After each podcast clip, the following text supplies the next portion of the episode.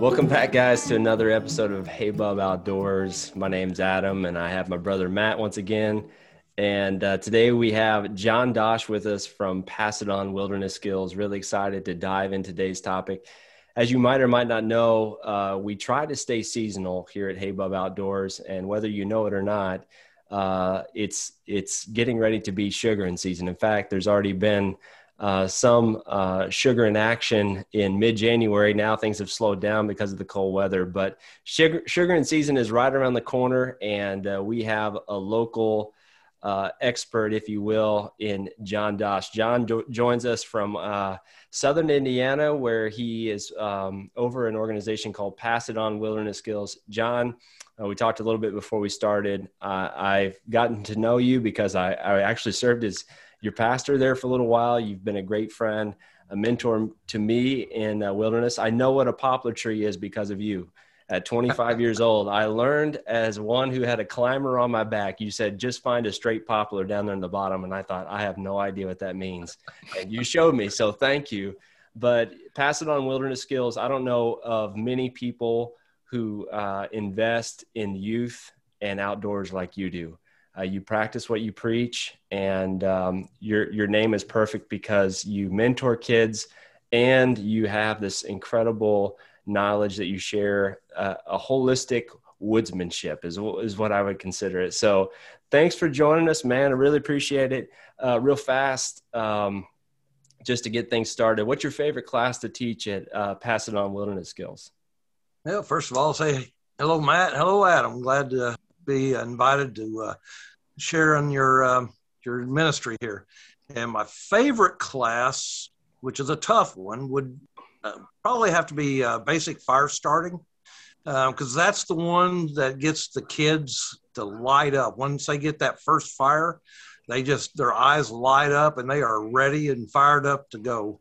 So hopefully um, not literally, right? yeah, it's it's fun watching the kids. You know, the kids learn and and then want more and more and more. So I had to say fire starter because all kids are just interested in getting fires going. How could you not be? exactly. I still love it. yeah, there you go. There's something about fire that uh, stirs the soul. Hey, we are sure here does. to talk about sugaring and um, a few years back, John, on your uh, Pass It On Wilderness Skills Facebook page, which there's going to be a link down below in the description of this video. So all of you are watching this, check out John's stuff. He has so so many helpful hints from trapping to hunting to fishing uh, to fire starting. He covers so many different topics that are just really really interesting. And uh, so be sure to check out that information below. But we're here to talk about sugaring and uh, we're gonna we're gonna watch a video that you released a few years back and uh, John, we're just going to go through that. I think it's a five minute video and we're going to ask you some questions. But first, we'll go ahead and pull that up. I'm going to share the screen and uh, we'll get things going here. We've got our computer sound up and going. And there you are. Yeah. There's John. And that was uh, a few pounds lighter. You're a few pounds lighter? No, then I was. Oh, okay. Okay.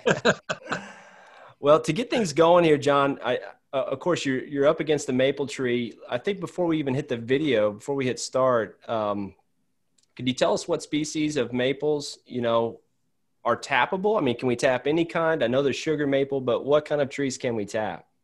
Well, all maples are um, tappable to make um, to get sap from to make syrup. Um, some of them have a higher sugar content than others, so it would take less sap to make the same amount of syrup than it would, say, a silver maple, which has a lower sugar content. And it would take more sap from that to make the same amount of syrup that it would, you know, any other tree. Okay. All right, that makes sense. So around in in the Ohio Valley, anyways, Matt is out east, and the tree species would be the same there you know, we have uh, red maple, we have silver maple, sugar maple. Uh, what what are you standing beside here, John? What's that? What tree are you standing beside here? What what? Oh, that one there's a that's a silver maple, and that's what I have mostly in my woods. Uh, silver maple. There are some hard maple and uh, black maple. I don't have any of the sugaring maple, so I do the best I can with what I got. But I'd say 95% of my trees are of the silver maple. Okay. Well, we'll go ahead and we'll start. Um, any size, by the way, before we start, any size that you particularly look for? What's the what's the minimum size minimum on a tree to tap? Well, the minimum size for me to tap is 10 inches in diameter. Um, I don't like to tap anything under 10 inches uh, because the tree's in its infancy at that point.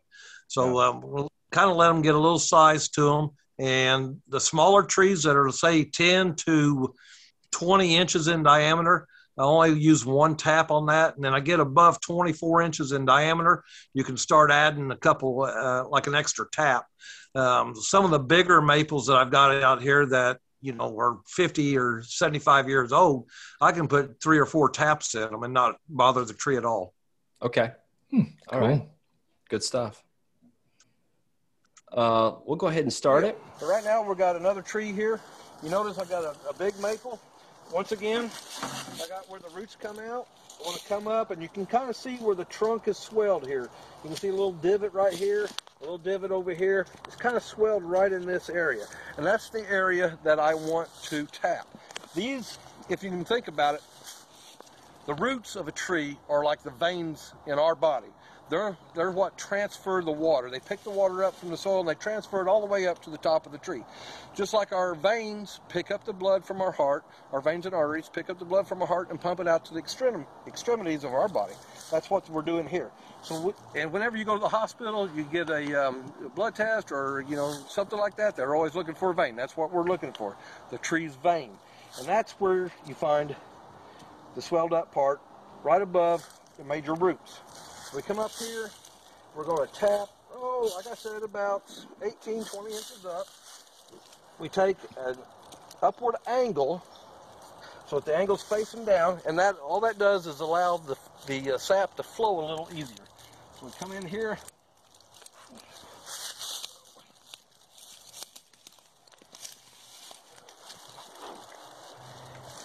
on our bit in one and a half inches and I continue to run it in the same direction as I'm pulling it out. And what that does, once again, is it pulls the sawdust out of the tree, which is a very important item to remember. It cleans the hole out. That way it ain't clogging up your spile, your tree tap. And then I got a little stick here that I just run in there and make sure I dig everything out. So, we got the hole drill. Once again, I got the tap part that goes in the tree. I got the hose that's curved and it's curving toward the tree. That gives my jug, my collection jug, a little stability. So I'll drive the uh, spile in here. Drive it in. Those spiles have marks on them. So we'll stop it right there. Uh, Matt, do you have any questions about what tapping does to the tree? Yeah. So, I mean, you just referred to them in uh, to the roots as basically the veins of the tree there. Um, so obviously, there's some significance in how it, it's pulling nutrients, like you said, out of the ground and whatnot. So you kind of alluded to this earlier, as far as not not tapping a tree less than 10 inches in diameter. But how does this long term affect the tree if you're say you're doing it every year? Uh, do you have to choose a different spot every time? What does that look like? Well, whenever you pull the spile out at the end of the season, it'll leave a hole in there about an inch and a half deep. And that tree is already begun to begin to heal that hole and cover it over, just the same way as our body does if we get a cut or a scratch. Mm-hmm. And it produces a scar, if you will, in the mm-hmm. wood. And, you know, covers it over, it heals it up so that insects can't get in there. You do not want to tap in a line above or below the tap that you had the year before. And because if you do that, it creates a line of scars and scar tissue, and that can, um, you know, have an adverse effect on the tree. So as left or right, as, you would be good, just not above and below. Right, right. Um, the um, basic uh, distance between last year's tap and this year's hole, and then the year after that is six inches. So you want to space your your um, your hose, your tapping hose out about six inches, and you don't want to keep them in a line, so you'll kind of alternate them like a zigzag pattern. Oh, okay, interesting. All righty, that's awesome. And I love this, John. I love how it immediately starts to flow. We'll go ahead and yeah, do it again. That's so cool. I wasn't expecting that the first time I watched this. I thought it would probably take some time. And as you drive them in, they're a little oversized and they seal the hole off to where you don't have leakage coming around your tubing. There we go. As you can see, it didn't take long for it to start dripping. It's fascinating. Yeah. We punch it into a, we take our gallon jug and I take a 3 8 drill bit. I drill a hole through the center of the, I like using screw on caps. That way they don't accidentally come off. You get them screwed on, they're on tight.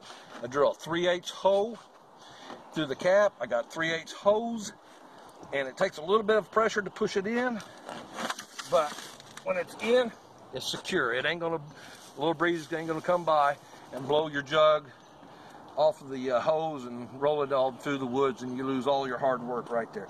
But that's it. That's what we got. I mean, that's how easy uh, tapping a sugar tree or sugar maple is. So, I mean, just a lot of great advice there as far as how the hose should be bending. John, I see here you have, you know, you're using gallon jugs. Uh, I think purified water jugs is what you told me. Uh, I know now maybe you're using five gallon buckets. Say, say it's optimum uh, day for for sugaring. The sun's out. It's 60 degrees. It's late February. How long would it take to fill like this gallon jug, or how long would it take to fill like a five gallon bucket off off this tap in this particular tree on average? Would you say? Well, on a good day, and a good day is uh, having a night that's below freezing, and the daytime temperature reaching near 50 with sunlight.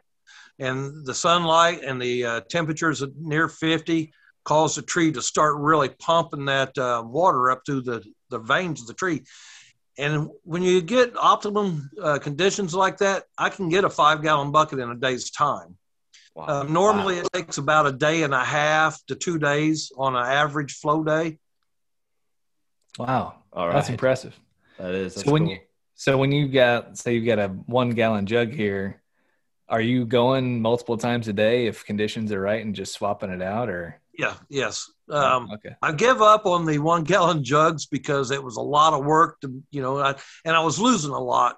Okay. You know, when I, every year is a, you know, it's a learning for me every year. I learn something new, the better way to do it, to be a little more um, um, efficient with, ev- with everything that I'm doing. And, um, you know, I started out with the gallon jugs basically because of the economy of it. They didn't cost me much of anything. And, mm-hmm. uh, but I was losing a lot because I couldn't get out and check them often enough on good flow days. So I switched to the five gallon buckets and I don't have to check them as often. And, um, you know, I, I gather, gather up quite a bit in a five gallon bucket. So you get a five gallon bucket with a lid on it and you're still dr- drilling that three eighths inch hole in the top and just basically doing the yes. same thing. But yeah, I still use the, the same spile and the same hose. Um, I do uh, drill a small, um, like a, a 730 seconds hole in the other side as a vent hole and snap the lid on tight. Okay. And that allows, as the bucket fills up, it allows the air to escape and it doesn't create a, you know, a pressure in there. Sure. So anything I can do to increase the flow it, you know, besides adding a pump to the system, is is the best way to go. Yeah. Now we'll probably get into a little bit more of the the details of what comes after that, but just just to kind of get a ballpark, when you're when you're collecting in one of those five gallon buckets, how much if you got say the silver maple, for example, you said it's different per species of maple tree, but how much syrup are you able to basically boil down out of that sap? Well, the ra- uh, ratio on most maples is 40 to 1. So it'll take 40 gallons of sap to make one gallon of syrup. Okay. Uh, the uh, sugaring maple, I think, it's got a little higher uh, sugar content, and I believe you can get about 30, that's 35 to 1 on it. Interesting. All righty. That's cool. What would you, John? What would you say is kind of the you, you hinted at that optimum day, but like when would you say the sugar sugaring season kind of starts and ends? Is it, is it all based on weather? Is it is does it have to do with the amount of sunlight? Uh, is is there a season or a time frame that you typically say it falls in between these dates? typically, it's in the second week of February, maybe the third week of February, on into maybe middle of March, latter part of March. Um, the last couple years, you you know, you know, we have had uh, very mild winters. And the syruping season has started actually in January, and it did this year. It started in January. We had that warm spell out there, and I was able to gather a little over 100 gallons of sap in just a few days that it was warming up. Wow. Wow. That's cool. As far as as far as like a time commit, commitment goes, obviously we know once you get it tapped and you've got it collecting, there's not a whole lot of work to be done at the tree. But how about making the syrup itself? So you're taking it and just cooking it down. What's how long does that take? What's that process look like? Well, I've um, it, it, takes a lot of time. uh, seems like everything I get involved in just sucks the time out of me. Um, I usually save the the um, boiling down for the weekends. I'll start Friday after work. I'll get out there, get my fires built up, get the sap going, and I'm usually all weekend about Sunday afternoon, late Sunday afternoon, somewhere around four or five o'clock. I finally finish up, and I I usually um, I won't bo- start boiling until I have at least 200 gallons of uh, sap to boil. Wow. Okay. So so it's a so for somebody to, for somebody just getting ready to uh, just getting ready to start, what what would you say is like the best amount to kind of uh, start at? Uh, like 50 gallons. Give it a shot. I mean, what what would you say is a beginner starting point?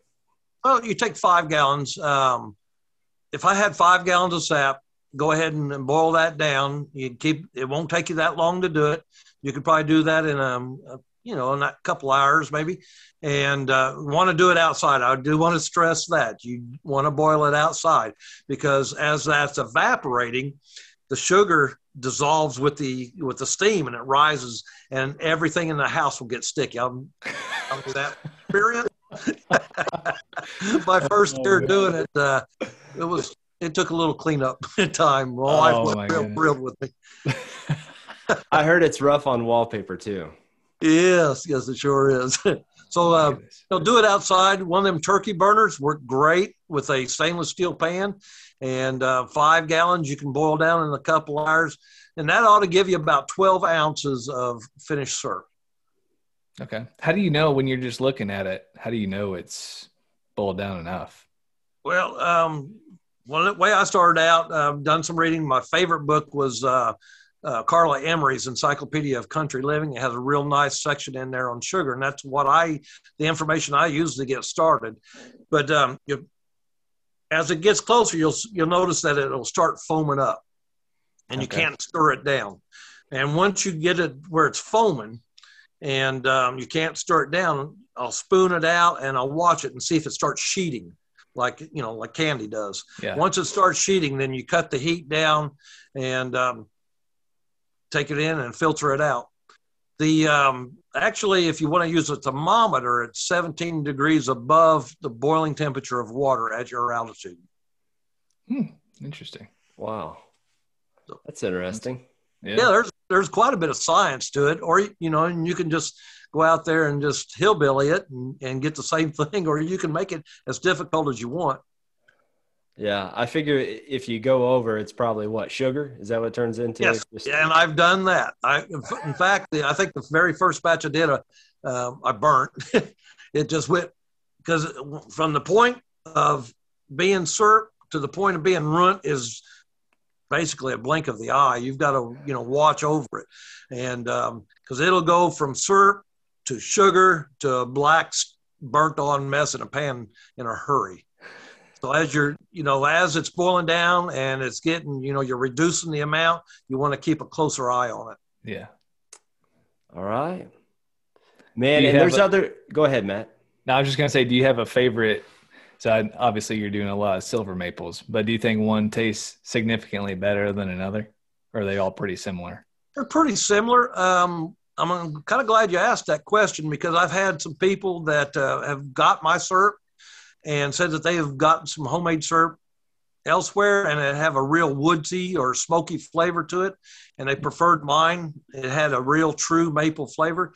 And i think the key to that is that i put a lot of time and you know my bottle says uh, it's a john's amazing maple syrup and it's made with 100% maple sap a lot of uh, labor and a little love.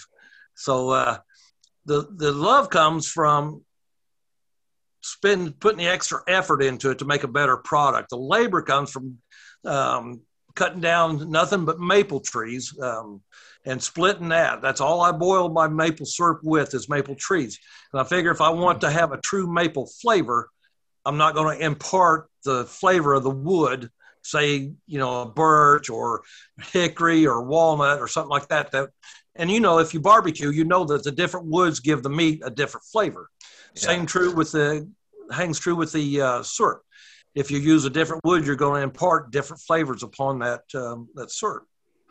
So I try to stick with maple. Well, I don't try. I definitely do stick with maple wood to boil my syrup. Man, that's so. I wouldn't good. have thought of that. I wouldn't have thought yeah. of that at all. But it makes sense if it's spending that much time cooking down, it's it's bound to take in some of that flavor of the wood. So.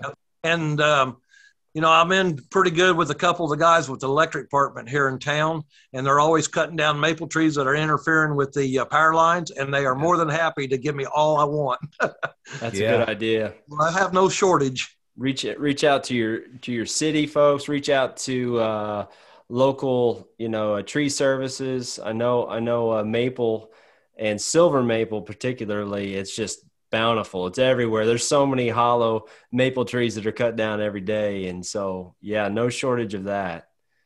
Well, John, man, we really appreciate you coming on and talking. And again, this is John Dosh uh, from Pass It On Wilderness Skills. Uh, you can check him out on Facebook. He has all kinds of great videos and know-hows. Uh, John, we appreciate you. We appreciate, you know, just in hearing you talk, you are a learner uh, we love it that that uh, you know you continue to learn and you just pass on what you're learning to other people.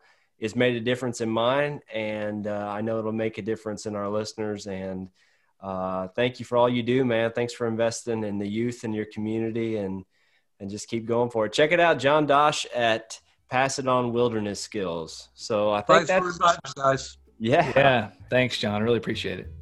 Appreciate you having you. That's all for today. Catch us next week. We're going to begin talking about shed hunting. That season's just around the corner. So thanks for joining us today on Hey Bub Outdoors.